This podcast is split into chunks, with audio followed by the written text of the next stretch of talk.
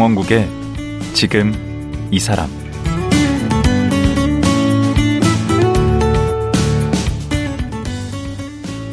안녕하세요. 강원국입니다. 우리가 하는 일이라는 것이 먹고 사는 문제를 해결해주는 호구지책이기도 하지만 나를 끊임없이 성장시키는 수단이 되기도 합니다. 하지만 그 과정은 보통 험난한 게 아닙니다. 일을 열심히 잘하는 것만으로는 부족하죠. 각종 사건, 사고와 갈등을 겪기도 하고요. 예상치 못한 위기에 빠지고 좌절하기도 합니다. 오늘 모실 고동진 전 삼성전자 사장은 위기는 기회의 다른 이름이라는 말을 곱씹으며 38년을 보냈고 마침내 갤럭시 성공 신화의 주역이 됐습니다. 셀러리맨이 꿈꾸는 최고의 성공을 이룬 그에게 일이란 무엇일까요? 그는 일을 통해 무엇을 얻었을까요? 지금 만나보겠습니다.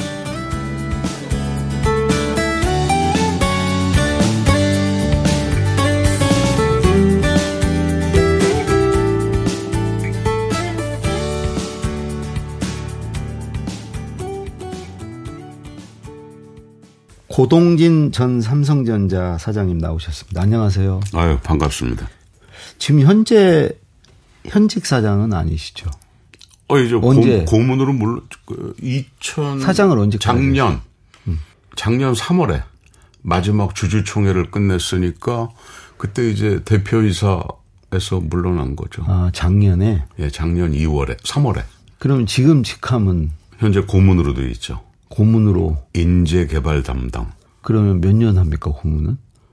뭐 통상적으로 한 2년 정도. 그러니까 뭐 삼성은 그 예우를 잘해주는 걸로 유명하던데. 그러니까 어떻게 보면 삼성에서만 일하다가 38년. 38년 하셨어요? 현직으로 딱 38년을 했죠. 그럼 몇 년도 입사하신 거예요? 그러니까 입사 날짜가 이제 84년 1월로 돼 있죠. 그 입사 동기들이 몇 명이나 돼요? 그 당시 입사 동기가 삼성 이제 그룹으로 입사를 하니까. 음, 삼성전자에는 190명? 그 중에 사장은 한 분 되신 거죠? 우리 고 사장님. 부사장은 몇 명 봤는데 어. 사장은 저도 입사 동기가 100명인데 우리 동기 중에는 부사장 하나 나오고 사장이 안 나와서. 그러니까 능력 있는 사람들은 다 딴 데로 갔어요. 아, 또 겸손의 말씀. 삼성은 어떻게 들어간 게된 거예요? 그 제가 이제 대학교 4학년 때 대학원 진학을 하려고 공부를 하고 있었는데 네. 그 삼성전자 그 당시 이제 반도체 통신 사장님이 이제 강진구 사장님이라고 어, 그 이제 돌아가셨죠. 네. 유명하신. 네. 이제 그분께서 아마 학교 교수님한테 연락이 오셨던 것 같아요. 어. 그래서 교수님께서 그때 이제 기숙사에서 공부 같이 하고 있던 저하고 제 친구를 불러가지고 어. 야둘 중에 한 명은 좀 삼성 갈 수 없냐? 아, 추천을 해달라고 했구만요. 강진구 회장이 그런 거죠. 음. 둘 중에 한 명은 무조건 삼성 가라. 어. 그렇게 하셔서 그 친구하고 저랑 이제 상의를 해보고 음. 그 친구는 그냥 카이스트록에서 공부해서 걔는 갔고 그래서 저는 삼성을 들어가. 어, 들어가셨구나. 네. 음. 그때만 해도 뭐 삼성전자가 전자가 뭐 크게 별 볼 일이 있지는 않았는데 제가 다니던 그 대우가 오히려 그때는 잘 나갔는데. 저도 그때. 예? 그러니까 삼성이 그때 이 정도 모습이 아니었잖아요. 그럼요. 아, 너무 멀었던. 아주 초라했죠.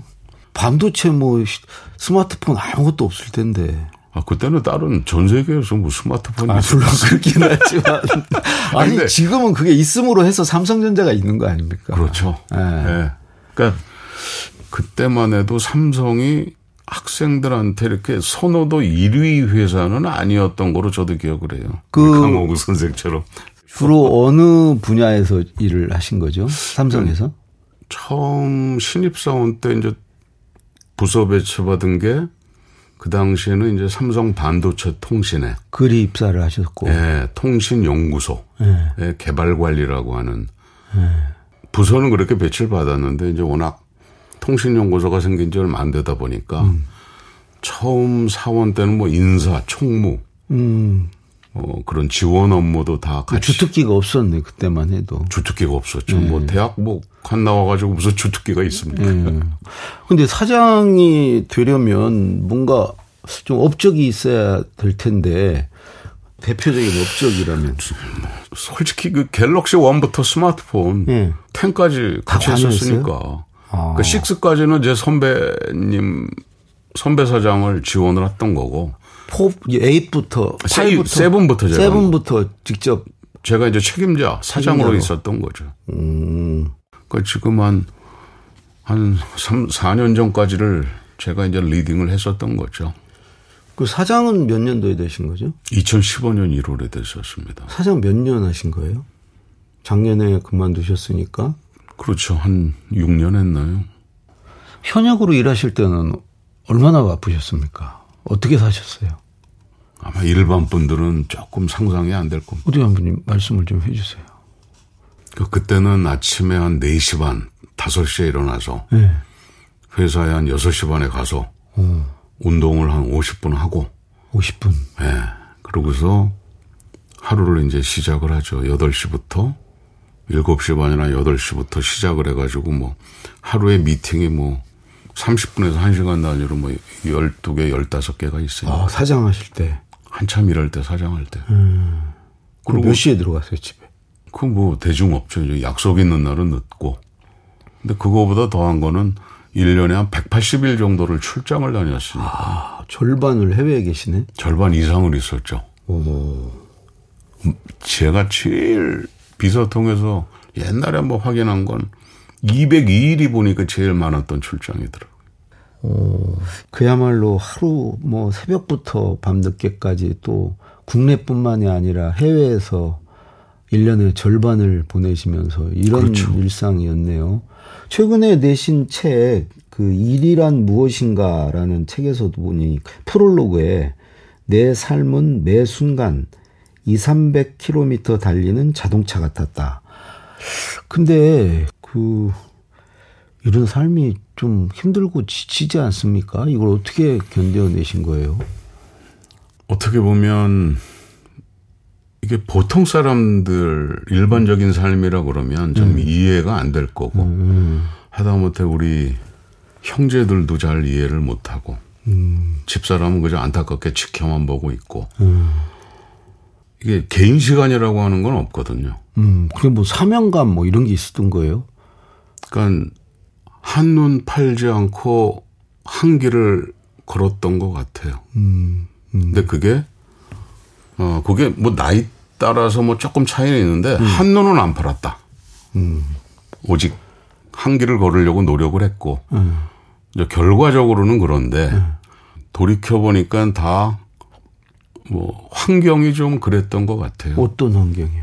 그러니까 아버님이 청과업을 하셨는데 음. 어디 서울에서요? 용 저 처음에는 저 그러니까 지금 가락동. 음.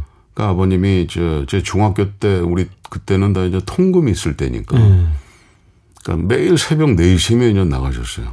아, 참고로 우리 사장님이 되게 오래되신 분 같은데 61년생밖에 안 되십니다. 저보다 한 살밖에 안, 막 통금 얘기하고 그러니까 옛날 분인 줄 착각하겠어요. 듣는 사람들이. 아니, 근데 이게 아버님이 그렇게 사셨거든요. 음. 그리고 큰형님이 그러니까 집안이 6남매 제가 막내인데 아하. 큰형님이 인문계 고등학교 나와가지고 공사판에서 시작을 일을 하셨고 네. 그걸 제가 어렸을 때 봤어요. 네. 지하철 공사장. 네. 그런데 이제 결국 잘 막 본인이 노력하셔가지고 대기업 그 정유회사를 또 들어가셔가지고 잘 됐고. 네. 그러니까 집안이 전부 다 모습이 그랬어요. 아 비슷하고. 어머님도 뭐 저 대학교 때 음. 보험회사를 들어가시고 뭐 아. 모집인으로 음. 이제 그러다 보니까 서로 그런 어렸을 때니까 네. 그러니까 암암리에 아, 사람이라고 하는 건 열심히 살아야 되고 노력해야 되고 이제 그런 게 저도 모르게 몸에 이렇게 밴 것 같아요. 아.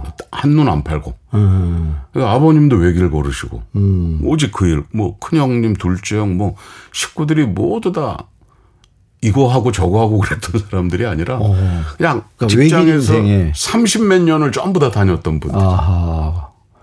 또 열심히 하시는 분들이셨구나. 네, 그리고 뭐, 뭐, 이렇게, 이거, 이게 꼭 연결이 되는지는 솔직히 모르겠는데, 음. 어렸을 때. 어. 제가 아마 초등학교 들어가기 전부터 그랬던 것 같아요. 어머님이 음. 열 자식 중에 하나만 잘 되면 된다. 어. 그러면 집안은 일어난다. 음. 이게 최근에 들은 얘기인데 우리 형님들한테는 하시질 않았다고 그러더라고요. 아, 육남매씩이나 있는데 막내 막내한테. 우리 고사장님한테만 네. 그 얘기를 한 거예요? 그러니까, 그러니까 저도 모르게 네. 아주 어렸을 때부터 내가 이렇게 세워야 된다. 우리 집안을 내가 이렇게 세워야 된다. 어. 근데 저뿐만 아니라 우리 형들이 누구든지 잘 됐으면 그렇게 했었을 거예요. 음. 근데 내가 이걸 해야 돼. 음. 근데 어머님이 이제 그런 얘기도 하셨거든요. 세뇌가 되셨네. 어떻게 보면 세뇌고. 네. 네. 어머님이 또 그런 얘기 하셨어요. 음. 너는 소띠인데 10시에 태어났기 때문에 음. 여물죽 다 먹고 일을 하는 손이 음. 열심히 일해야 된다. 음. 아, 어머니께서 그 암시 같은 걸 잘 하셨구나. 자기. 그러니까 어머님이 음. 굉장히 현명하신, 네. 네, 아주 자애로우시고. 근데 그런 여물쭉 뭐 이런 얘기 하실 정도로 집안 그러니까 경제적 상황이 안 좋았나요? 어릴 때부터? 안 좋았어요. 별로. 음. 아, 그러니까 어렸을 때부터 그러다 보니까 이제 뭐 중학교 때 뭐 나는 이 다음에 저 내가 원하면 네. 그 나이 40이 돼서는 불고기 백반을 먹을 수 있는 사람이 되겠다라고 하는 게 중학교 2학년 때 내가 세웠던 목표였었어요. 아. 그러니까 먹는 게 어떻게 보면 가장 중요했었으니까. 음. 음. 그러니까 제 기억에 어렸을 때 고기를 네. 초등학교 때 가장 많이 먹어본 게 돼지 껍질이었던 것 같아요. 음, 우리 때는 사실 다 어렵긴 했는데 서울에 사신 거죠. 예. 아, 서울 사람도 어려웠구나. 아니 그때 뭐. 뭐 쌀 연탄을 못 했습니까? 대질 못 했습니까? 아니, 그때 저기, 저는 아버지 막내다 보니까 음. 아버님하고 겸상을 시키셨어요. 아버님 혼자 드시면 뭐, 뭐 하니까. 음. 근데 옆에서 이렇게 보면 형 누나들은 음. 다그 저 콩나물죽 먹고 그랬어요. 그러니까 양을 불려야 되니까. 그러니까 저는 밥을, 밥을 먹고. 형들은요? 형들은 죽 먹고. 아, 막내만? 어, 그러니까 막, 왜냐하면 겸상 아버님 혼자 드시면 좀 뭐하니까. 그러니까 어. 어머님은 형 누나들하고 콩나물죽, 무죽. 어머님이 막내만 특히 이뻐하신 것 같은데 그러면서 집안 그 이렇게 세우라고 모르겠어요. 근데 아버님 밥상에는 가끔 가다 보면 계란도 있고 어. 이렇게 뭐 소고기 장조림도 뭐 이렇게 어렸을 때는 그러다가 이렇게 좀 성장하면서 환경이 좀 여건이 좋아지지 않았습니까? 아, 우리 사장님 대학 다니고 그럴 때. 오히려 저 대학 다닐 때는 네. 집이 더 어려워져서 오. 어머님이 저 그 그 당시에 동방생명 지금의 음. 삼성생명이죠. 음. 거기 설계사 모집인으로 오. 60이 다 되셔가지고 그렇게 시작을 하시고 그랬었어요. 그 정도로 어려웠어요? 그 정도로 어려웠어요. 아, 아버님 그 사업이 청과물 네. 사업? 청과물을 하셨는데 음. 제가 볼 때 아버님은 제 기억에 이렇게 사업을 하실 분이 아니었어요. 워낙 착하시고, 음. 뭐, 술, 담배도 안 하시고, 음. 그 너무 착하고 가족만 생각하시고 일을 하셨던 분인데, 음. 뭐좀 사기를 당하셨던 것 같아요. 제 기억. 어. 형님들 얘기를 들어보면. 그래도 그 왜 형님이나 누나들은 그렇게 성실하셨다고. 그렇죠. 음. 아주, 뭐, 큰형님도 고등학교 나와서 일을 시작하셔가지고, 진짜 자수성가하셨고, 음. 뭐 저희 큰 누나 같은 경우도 참 야간 중학교, 야간 고등학교 해가지고 우리 큰 누님 생각하면 참 마음이 많이 아픈데. 어 근데 그 고등학교 졸업 2, 3년인가 1, 2년 있다가 행원 시험에 합격을 했어요. 그 당시 국민은행에. 그 DNA가 좋으신 집안이시구만. 그 만학을 해가지고 큰 형님도 나중에 대학을 나오시고. 그러니까. 둘째 형님도 돈이 없어서 대학을 못 갔는데 나중에 대학원까지 나오셨으니까. 오. 40이 넘어서. 근데 막내가 그 삼성전자 들어갔다고 그럴 때 좋아하셨겠네. 맨 처음에는 안 좋아했어요. 왜요? 더 잘 될 줄 알았어요? 아니, 그 왜, 우리가 돈 대줄 수 있는데 필요하면 음. 대학원 공부를 왜 안 했냐. 아. 그러니까 그런 거에 대한 그래도 저는 이제 혼, 육남배 중에 처음으로 이제 대학을 들어갔고. 음, 처음이에요? 제가 이제 고등학교를 졸업하고 대학 들어간 바로 들어간 거. 우리 집안에 이제 처음이고. 음. 그래서 계속 좀 공부를 하기를 바라셨었는데. 오. 그러니까 아마 제가 이제 집안 사정 이런 거 저런 걸 다 감안해서 이제 회사를 들어가는 결정을 한 거를 가지고 많이 안타까워하더랬죠. 음. 그 들어가셔서는 집안에 좀 보탬이 되셨겠네. 어, 그 매달 제 월급 가지고 응. 쌀한가마 연탄 200장 응. 이렇게 해놓으면 좀 든든했죠. 어, 그때까지만 해도 뭐 형님이나 이렇게 아주 여유가 있지는 왜냐하면 이제. 결혼하신 지 얼마 안 되고 그러다 보니까 음. 집안을 도울 수 있는 어, 뭐 도와주시긴 했지만 음. 그걸 가지고 뭘 이걸 막 사고 막 이럴 수 있는 형편들이 서로가 아니었었어요. 아, 그때 결정적으로 우리 사장님 또 월급이 도움이 됐겠네. 어, 그때 한 23만 원, 26만 원은 굉장히 컸던 돈이에요, 집안에. 아주 소중했던 돈이죠. 음. 저는 그걸 알았고, 어. 예. 그렇게 들어보면 일을 열심히 할 수밖에 없으셨네. 그, 아, 그리고 또, 그렇게 어머님 보험회사 다니시는 모습 뭐 이러면서, 이런 걸 보면서, 뭔가 게으름을 핀다. 음. 열심히 안 한다. 그리고 아버님이 뭐 돈은 못 버셔도 새벽에 그렇게 나가시는 모습을 저는 어렸을 때부터 봐온 거 아닙니까? 그러니까 이게 뭐 성실하지 않는다라고 하는 거는 뭔가 이게 사람은 그렇게 하면 안 돼라고 하는 어떤 기본 인식이 있었던 것 같아요. 그러면 그 신입사원 때부터 그렇게 막 열심히 일을 하셨나요? 그러니까 아, 말씀드렸지만 제가 왜 대학교 2, 2학년 때인가 3학년 때 어머님이 보험회사 좀 사회적으로 약간은 좀, 어, 뭐, 냉대까지는 아니더라도 그런 취급을 받을 때인데 그 버스 타고 다니시면서 어머님 은 교통사고 나신 것도 보고 버스 안에 계시다가 근데도 하여튼 열심히 하셨거든요. 음. 그건 뭐 매일 새벽에 나가시는 아버지 뭐. 그냥 열심히 하는 게 당연한 걸로 생각하고 사셨겠네. 저는 당연하게 생각을 했어요. 그러니까 열심히 하는 건 기본. 근데 더 열심히 하는 거는 몇 번 계기는 있었죠. 회사에서. 어떤 계기가요? 그러니까 뭐 책에도 제가 썼는데 그 연구소 그때 그 84년도 이사집 날릴 때 이사 바로 옆 동으로 이사를 했는데 지금이야 뭐 이사꾼들이 다 날라주지만 그때는 우리가 다 했어요 직원들이 네, 그렇죠. 하다못해 책상 의자 뭐 카페까지 네. 근데 동기 한 친구가 점심 시간에 뽀얀 얼굴로 나타나더라고요. 어, 일 이런- 않고 어디서 있다가 너, 너 어디 있었냐? 그랬더니, 물론 그 친구가 이삿짐 힘을 쓸 수 있는 친구는 아니었는데. 예. 그래서 뭐, 아, 뭐, 일본어 번역, 저, 계약서 번역 때문에 도서실에, 도서관에 있었다. 그래서, 아, 그러냐? 그러고서 그 저녁에 이제 이사해서 먼지 많이 맡고 그러니까 연구소장님이 회식을 시켜주셨어요. 근데 소장님이 그 동기한테는 소주를 주시면서 야, 누구누구 씨 아주 잘해. 그러면서 소주를 한 잔 주는 거예요. 근데 나한테는 소주 한 잔 주면서 얼굴이 약간 굳어서, 어, 나 고동진 씨 입사할 때 기대 많이 했는데 뭐 잘 안 돼. 그러시더라고요. 이삿짐 열심히 날렸는데 이삿짐 날른 건 그분 눈에는 별로 안 들어오시는 것 같더라고요. 그때 제가 몸이 좋아가지고 무거운 거 엄청 날랐는데. 예. 그래서 그때 진짜 굉장히 내가 그러면 우리 같으면 그냥 이제 열심히 살지 말아야 되겠다 마음을 먹을 텐데 왜 그걸로 열심히 살아요?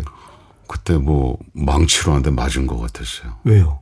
아, 그때 이제, 아, 이게 일본어 좀 한다고 그래가지고, 이게 인정을 받고 내가 이렇게 막 힘쓰고 뭐 이거 하고 뭐 이러고, 이거는, 안 이건 또. 아- 아니로구나. 그래서 진짜 그때 어렸을 때 생각 많이 하고 정신을 가다듬고, 그리고 그때는 일본인 고문들도 회사에 꽤 와 있어가지고, 일본어 하는 사람 못하는 사람이 구분되던 시대, 시기였었어요. 그래서 그때부터 퇴근하면 집에 가면 11시인데 저 손만 씻고 일어 공부하고 그랬죠. 음. 아니 나중에 사장까지 다 해보시니까 이제 사람 보는 눈도 많이 생겼을 거고 그러신데 사원들 딱 들어오고 처음에 이렇게 보면 벌써 딱 알 수 있지 않습니까? 점쟁이도 아니고 한 번에는 모르고 예. 제가 이게 신입사원한테 받았던 질문 중에 하나예요. 음. 사장님은 그 신입사원이 들어오면 한눈에 알아보십니다. 야, 내가 뭐 점쟁이도 아니고. 근데 음. 6개월에서 7개월 정도를 음. 같이 일해 보면. 확실히 알죠. 그건 100% 한다. 그래서 기준이 뭡니까? 음. 그래서 음. 일단은 출퇴근이 깔끔해야 되고. 음. 그 전날 회식했는데 그 다음날 뭐 누구는 늦고 누구는 제대로 오고. 일단 그 기본에서 일단 차이가 난다. 아. 그 다음에 이렇게 점심도 먹어보고 어느 날 회식을 하다 보면 네. 그이 부모한테 효도하는 모습, 네. 형제 간의 우애가 좋은 이야기 네. 이런 게 얼핏 얼핏 들릴 때가 있어요. 아, 그 사람의 살아온 어떤 아, 본인 얘기를 이렇게 하다 보면 네. 뭐 아버님 어머님 걱정하는 음. 얘기 뭐 아, 제가 뭐 형님이 뭐 좀 뭐해서 뭐 음. 어쩌고저쩌고 그 부모한테 효도하고 형제 간의 우애가 좋으면 음. 저는 직장 생활에서 50%의 그 자질은 돼 있는 사람이라고 봅니다. 아, 굉장히 고리탑은 좀 하신. 네, 그게 고리탑은 할것 같죠. 타입이시네. 아, 근데 이 잘 생각해 보시면 네. 우리 뇌가 네. 3살 때부터 이렇게 형성되기 시작해서 네. 숨을 서너시면 딱 스탑이 돼요. 아, 완성이 되는구나. 완성이 돼요. 아. 그래서 이게 가정교육이라고 하는 게 네. 부모 형제들 사회에서 보고 배우고 네. 이런 게 네. 제가 볼 때는 어떤 하나의 작은 사회생활이거든. 음. 그 사회생활을 미리 거치고 사회로 나오는 거예요. 음, 그건 잘 안 바뀐다. 그게 제 생각에는 참 본인이 여간히 노력을 하면 모를까. 음. 제가 볼 때 쉽게 바꿀 수 없다고 봅니다. 어. 가정 교육이 굉장히 중요하네. 가정 환경과. 아니 저는 솔직히 이렇게 가정 교육을 뭐 이렇게 강조하거나 그런 사람은 아닌데 음. 저도 이제 나이가 자꾸 들고 특히 이제 직원들이 어떤 친구가 진짜 괜찮냐. 음. 어떤 친구를 또 키워야 되냐. 음. 어떤 친구를 또 조금만 더 support 해주면 음. 더 클까? 음. 아, 그런 고민을 저도 많이 할 거 아닙니까? 음. 결국, 그러니까 회사라고 하는 거는 음. 결국 사람이에요. 음. 사람이 답인 거고, 음. 핵심 경쟁력은 전부 사람한테 나옵니다. 그러니까 사람에 대한 생각을 굉장히 많이 하죠. 그 제가 사장 되고 나서는 5, 6년 이상을 매일 아침 미팅을 인사팀장하고 먼저 했어요.